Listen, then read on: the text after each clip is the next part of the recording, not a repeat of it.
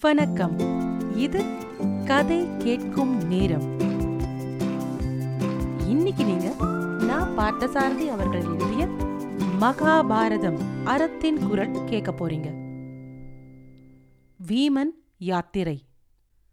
தீர்த்த யாத்திரைக்காக முன்பு ஒரு முறை அர்ஜுனன் பாண்டவர் ஐவர் என்ற தன்மை மாறி தனியாக அவர்களிடமிருந்து பிரிந்து சென்றிருந்தான். இப்போதும் அதே போலத்தான் பாசபாஸ்திரம் பெறுவதற்காக தவம் செய்யும் பொருட்டு அவர்களை பிரிந்து சென்றிருக்கிறான். ஆனால் தருமன் முதலியவர்கள் இன்றிருக்கும் நிலை வேறு அன்றிருந்த நிலை வேறு. அன்று அரசும் அரசாட்சியுமாக இருந்ததனால் அர்ஜுனனுடைய பிரிவு அவர்களை அதிகம் வருத்தவில்லை. இன்றோ காட்டில் தனிமை அவர்களுக்கு அவன் பிரிவை உணர்ந்து வருந்தும்படியான நிலையை அளித்திருந்தது. தங்களில் அறிவும் வலிமையும் அழகும் ஒருங்கமைந்த சகோதரன் ஒருவன் எங்கோ கண்காணாத இடத்திற்கு போய்விட்டானே தவம் செய்வதற்காக என்றெண்ணி கலங்கினர். அவர்களுடைய கலக்கத்தை தணிப்பதற்கென்றே வந்தவர் போல இந்திரனால் அனுப்பப்பட்ட உரோமேசர் என்ற தூதர் அப்போது அங்கே வந்து சேர்ந்தார். அவரை பார்த்ததுமே அவர் ஏதோ நல்ல செய்தியை கூறுவதற்காகவே வந்திருக்க வேண்டுமென்று பாண்டவர்களும் திரௌபதியும் அனுமானித்துக் கொள்ள முடிந்தது. வயது மூத்தவராகவும் சான்றோராகவும் இருந்த அவரை அவர்கள் மரியாதையாக வணங்கி வரவேற்றனர். புரோமேசர் புன்முறுவல் பூத்த முகத்தோடு அவர்களுக்கு ஆசி கூறி அன்பு பாராட்டினார். பின்பு தாம் இந்திரனால் அனுப்பப்பட்ட செய்தியையும் அர்ஜுனனை பற்றிய விவரங்களையும் கூறத் தொடங்கினார். தருமன் முதலிய சகோதரர்களும் திரௌபதியும் ஆவலோடு கேட்டனர். அர்ஜுனன் நிவாத கவசர்களையும் காலக்கேயர்களையும் தன் ஆற்றலால் அடித்து வெற்றி கொண்டான் என்பதை கேள்விப்பட்ட போது அவர்களுக்கு பெருமிதம் ஏற்பட்டது. தேவர்களுக்கும் உதவி செய்யக்கூடிய அளவிற்கு தன் தம்பியனுடைய வீரம் சிறந்தது என்று தருமன் இரும்பூது கொண்டான்.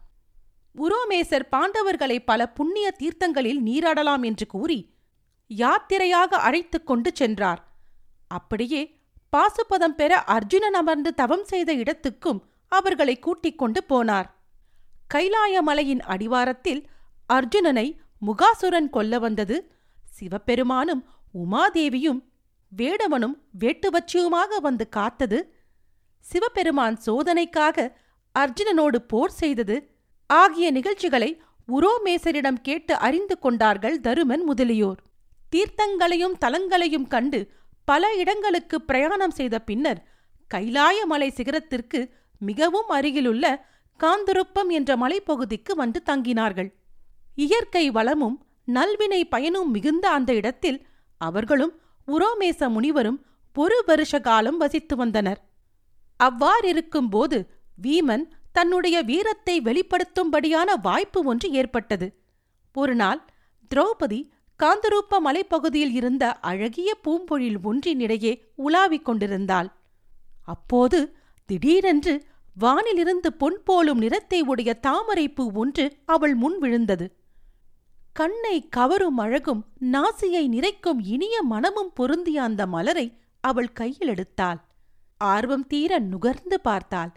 அம்மாதிரி மலர்கள் பலவற்றை தன் கரங்களில் வைத்து அழகு பார்க்க வேண்டும் என்று அவளுக்கு தோன்றியது. அவள் அந்த மலரை வீமனிடம் கொண்டு போய் காட்டினாள். இதுபோல் அருமையான மலர்கள் சிலவற்றை நீங்கள் எனக்கு கொண்டு வந்து கொடுக்க முடியுமா? என்று வீமனை கேட்டாள். வீமன் அவள் வேண்டுகோளுக்கு இணங்கினான். ஆனால் அத்தகைய மலர்களை எங்கிருந்து பெறலாம் என்பதுதான் அவனுக்கு விளங்கவில்லை. உரோமேசருக்கு தெரிந்திருக்கலாம் என்றெண்ணி அவரிடம் கொண்டு போய் காட்டினான். அப்பா இது தேவர்கோன் தன் முடியிலே அணிய தகுதி வாய்ந்த பொற்றாமரைப்பூ நிதியின் கிழவனாகிய குபேரனுடைய அழகா புரியிலின்றி இம்மலர்கள் வேறெங்கும் கிடைப்பதில்லை. சாதாரண மனிதர்கள் முயன்றும் இம்மலரை கொண்டு வருவதும் இயலாது. ஒரு கால் உன் போன்ற வீரனுக்கு எளிமையாக முடிந்தாலும் முடியலாம். முயன்று பார் என்று அவர் அவனுக்கு மறுமொழி கூறினார். வீமன் துணிவோடு புறப்பட்டு விட்டான். ஆயுதபாணியாக போருக்கு புறப்பட்டு செல்கிறவனைப் போல அவன் சென்றான். திரௌபதிக்கு விரைவில் அந்த மலர்களை கொண்டு வந்து கொடுத்து அவளை மகிழ செய்ய வேண்டும் என்ற ஆசையால் தூண்டப்பட்டு அவசரமாக புறப்பட்ட அவன் போகும்போது தருமனிடம் கூறி விடைபெற மறந்துவிட்டான். செல்லும் வழியில் கதலிவனம் என்று ஓர் பெரிய வாழைக்காடு குறுக்கிட்டது. அந்த வனத்தின் ஒரு கோடியில் ராமபக்தனாகிய அனுமன் புலன்களை அடக்கி மனதை ஒருநிலைப்படுத்தி தவம் செய்து கொண்டிருந்தான். வீமனுக்கு இது தெரியாது. அந்த வனத்தின் வழியே போகும்போது சில அரக்கர்கள் வழிநடுவே அவனை எதிர்த்து போருக்கு வந்தனர். வீமன் சிறிதும் தயங்காமல் அவர்களோடு போர் செய்தான். சில நாடிகை போரிலேயே அந்த அரக்கர்கள் அழிவடைந்து தோற்று போய்விட்டனர். அவர்களை வென்று தொலைத்த பெருமிதத்தால் மகிழ்ச்சியோடு வீமன் தன்னிடமிருந்த சங்கை எடுத்து வெற்றி முடக்கம் செய்தான். அவன் செய்த சங்கநாதத்தின் ஒளியால் அங்கே தவம் செய்து கொண்டிருந்த அனுமனின் தவம் கலைந்து விட்டது. தவம் கலைந்து சிறிது சினம் கொண்ட அனுமன் ஆத்திரத்தோடு எழுந்து வீமனுக்கு முன் வந்தான். வந்தவன் வீமன் அஞ்சி நடுநடுங்க வேண்டும் என்று எண்ணம் கொண்டு தன்னுடைய விஸ்வரூப தோற்றத்தை காண்பித்தான். வானத்துக்கும் பூமிக்குமாக நிமிர்ந்து விளங்கிய அந்த பேருருவத்தைக் கண்டு வீமன் வியந்தான். தனக்கு முன் நிற்பவன் ராமபக்தனாகிய அனுமன் என்பது அப்போதும் கூட அவனுக்கு தெரியவில்லை. தைரியம் குறையாமல் தொடர்ந்து சங்கநாதமும் ஆராவாரமும் செய்தான் அவன். அனுமனுக்கு அளவற்ற சினம் உண்டாகிவிட்டது அடே அற்ப மனிதனே தேவர்களும் அசுரர்களும் கூட இங்கே வர பயப்படுகிறார்கள். திசைகள் எட்டையும் வெற்றி கொண்ட தனிப்பட்ட பெருமிதத்துடன் விளங்குகிறது இந்த வனம். துணிந்து இங்கே வந்தவன் நீ யாரடா? நீ யார் என்பதே முதலில் சொல். பின்பு அவசியமானால் நானும் சொல்கிறேன். வீமன் திருப்பிக் கேட்டான். அடே இதோ முன்முன் விஸ்வரூபத்தை காட்டி நிற்கும் என்னை பார்த்தா நீ இந்த கேள்வியை கேட்கிறாய்? உனக்கு எவ்வளவு திமிர்? தோல் வலிமையினால் இப்படி கேட்கிறாயா?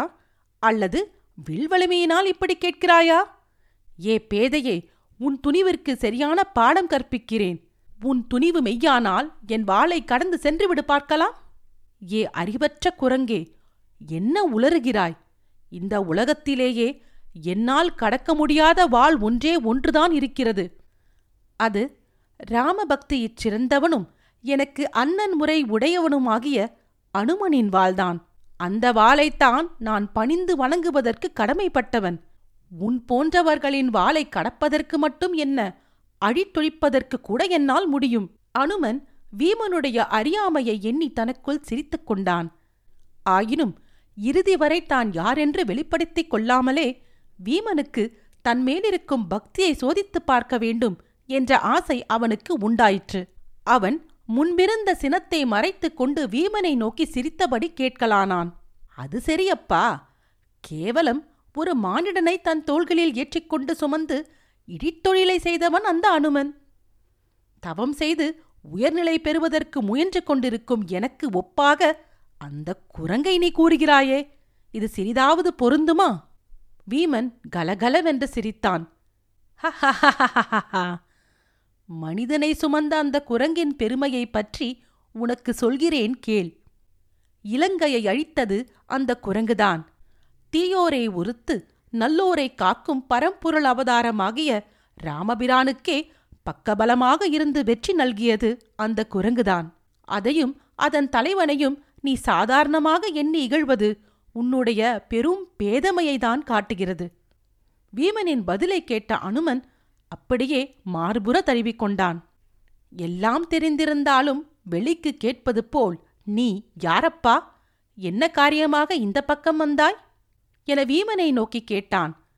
வீமன் தன்னை பற்றிய விவரங்களையும் தான் வந்த காரியத்தையும் கூறினான். நான் தான் அப்பா உன் அண்ணன் அனுமன்? இதோ என் சுய உருவத்தை பார். இதுவரை உன் துணிவையும் எண்ணங்களையும் சோதித்துப் பார்ப்பதற்காக ஏதேதோ கூறினேன். அதை மனதிற்கொண்டு வருந்தாதே என்று கூறினான்.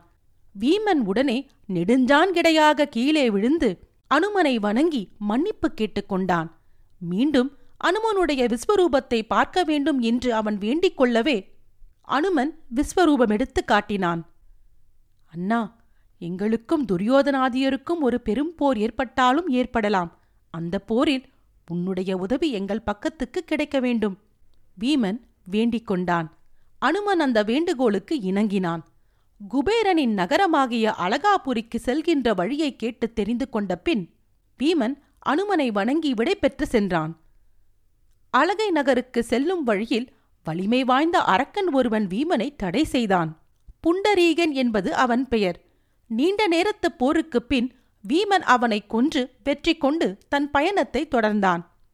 அழகாபுரியை அடைந்ததும் தான் எந்த பொற்றாமரை மலரை தேடி வந்தானோ அந்த மலர் கிடைக்கக்கூடிய சோலை இருக்கும் இடத்திற்கு சென்றான். குபேரனுடைய ஏற்பாட்டின்படி அந்த சோலையை நூறாயிரம் அசுரர்கள் காவல் காத்து வந்தார்கள். சோலையை நெருங்குவதற்குள்ளேயே வீமன் மரவை அந்த அசுரர்கள் உணர்ந்து விட்டார்கள். உடனே அவர்கள் பரபரப்படைந்து ஒன்று கூடி அவனுக்கு முன்வந்து உள்ளே நுழைய விடாமல் வழியை மறித்துக் கொண்டு நின்றார்கள். தேவாதி தேவர்கள் கூட இந்த சோலையை காணவோ இங்குள்ள மலர்களை பறிக்கவோ நாங்கள் அனுமதிப்பதில்லை. நீ யார்?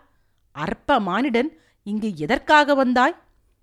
அசுரர்கள் அவனை மருட்டினர். வீமனோ அவர்களைக் கண்டு சிறிதும் மஞ்சாமல் நின்றான். நீ மரியாதையாக போகிறாயா? அல்லது உன் உயிரை கொள்ளை கொள்ளும் முயற்சியில் நாங்கள் ஈடுபடட்டுமா? அசுரர்களே ஏன் இந்த வாய்முழக்கம்? இவற்றையெல்லாம் கேட்டு பயந்து ஓடுகிறவன் நான் இல்லை. இடிமுழக்கம் போன்ற குரலில் அரட்டிவிட்டால் எதிரி பயந்து ஓடிவிடுவான் என்று நீங்கள் எண்ணுவீர்களாயின் அது அறியாமை. எப்படியும் இந்த சோலையிலுள்ள மலர்களில் எனக்கு தேவையான ஒன்றை பறித்து கொண்டுதான் இங்கிருந்து போக வேண்டும் என்ற உறுதியோடு நான் வந்திருக்கிறேன். ஒருவன் மனிதனாக இருக்கிறான் என்பதனால் அரக்கர்களுக்கு தோற்றழிந்து போக வேண்டும் என்பது என்ன உறுதி? ராவணன் முதலிய அசுரகுல மன்னர்களை வென்றவர்கள் சாதாரண மனிதர்கள்தாம் என்பது உங்களுக்கு நினைவிருக்கட்டும். நான் இதோ இப்போதே இங்கு உங்களோடு போர் செய்ய தயார். அசுரர்களின் இடிமுழக்க பேச்சுக்கு வீமன் மறுமுழக்கம் செய்தான். அசுரர்கள் கோபத்தோடு கூட்டமாக வீமன் மேற்பாய்ந்தார்கள் வீமன் வில்லையும் கதாயுதத்தையும் மாறி மாறி பயன்படுத்தி அவர்களை திணறச் செய்தான். அவனுடைய முரட்டுப் போருக்கு முன்னால் ஆயிரக்கணக்கான அசுரர்களும் நிற்க முடியாமல் திணறினர். அவனுடைய வீரத்தையும் போரிடுகின்ற வலிமையையும் இவ்வளவு எதிர்பார்க்காததனால் அவர்களிற் பெரும்பாலோர் இப்போது புறமுதுகிட்டு ஓடினர். எஞ்சிய சிலர் அழிந்து கொண்டிருந்தனர். தகவல் குபேரனுக்கு எட்டியது. அவன் திகைத்தான் திடுக்கிட்டான். அவன் அவையில் இருந்த மகா வீரனாகிய சங்கோடனன் என்பவனை கூப்பிட்டு அந்த சின்னஞ்சிறு மனிதனை அழித்துக் கொன்றுவிட்டு வெற்றியோடு வா. என்று ஏவினான். அவன் தன்னைப் போலவே வலிமை மிகுந்தவர்களாகிய வேறு சில வீரர்களையும் அழைத்துக் கொண்டு வீமனை தாக்கினான். ஆனால் வீமனோ தன்னுடைய சாமர்த்தியமான போரினால் அவர்களை மூளைக்கு ஒருவராக சிதறியோடும்படி செய்தான். கால் நாழிகை போருக்குள் சங்கோடனன் களைப்பும் மலைப்பும் அடைந்து மனத்தளர்ச்சி கொண்டு விட்டான். இறுதியில் அவனும் வீமனிடம் தோற்று குபேரனை நோக்கி ஓடும்படியாக நேர்ந்தது. அரசே அவன் சாதாரண மனிதன் இல்லை. அளவிடற்கரிய வலிமை உடைய பெருவீரன். அவனுக்கு வேண்டியதை கொடுத்து அவனோடு பகைத்துக் கொள்ளாமல் நமக்கு நண்பனாக்கிக் கொள்வது நல்லதென்று தோன்றுகிறது. என்று தோர்த்தோடி வந்த சங்கோடனன் குபேரனை நோக்கி முறையிட்டுக் கொண்டான். குபேரன் உடனே தன் புதல்வன் உத்தரசேனனை அழைத்து பின்வருமாறு கட்டளையிட்டான். மகாவீரனான அந்த அற்புத மனிதன் யார்? அவனை பார்த்து அவன் யாரென்று தெரிந்து கொண்டு வா. இயலுமானால் அவன் கேட்கும் பொருளை கொடுத்துவிட்டு வா. தந்தையின் கட்டளைப்படி உத்திரசேனன் பூம்பொழில் சென்று அங்கு வந்திருக்கும் மனிதனை காண புறப்பட்டான். வீமன் வெற்றி வீரனாக பூம்பொழிலில் தனியே நின்று கொண்டிருந்தான். அப்பா நீ எவ்வுலகை சேர்ந்தவன்? எதற்காக இங்கே பலரை கொன்று அரும்பாடுபட்டு போர் செய்கிறாய்? உனக்கு என்ன வேண்டும்? உத்திரசேனன் அன்பும் கோபமும் கலந்த குரலில் வீமனை நோக்கி கேட்டான். உடனே வீமன் என் பெயர் வீமன். நான் வாயுவின் புதல்வன் கண்ணபிரானுடைய மைத்துனன். இங்குள்ள தெய்வீக மலர் ஒன்று எனக்கு வேண்டும். அதை கொடுத்தால் நான் போய்விடுகிறேன் என்று அவனுக்கு மறுமொழி கூறினான்.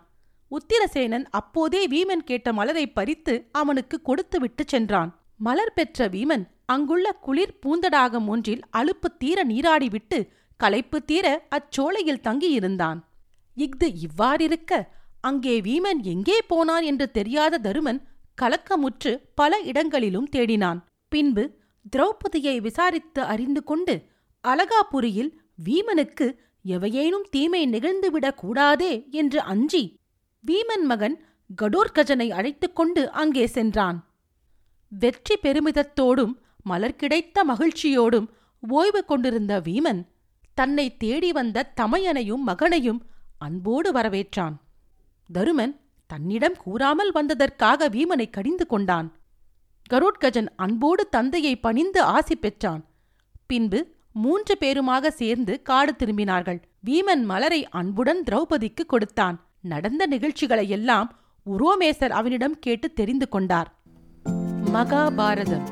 பீமன் யாத்திரை கேட்டதற்கு நன்றி. இன்னொரு பகுதியில் உங்களை மீண்டும் சந்திக்கிறேன். ராரா.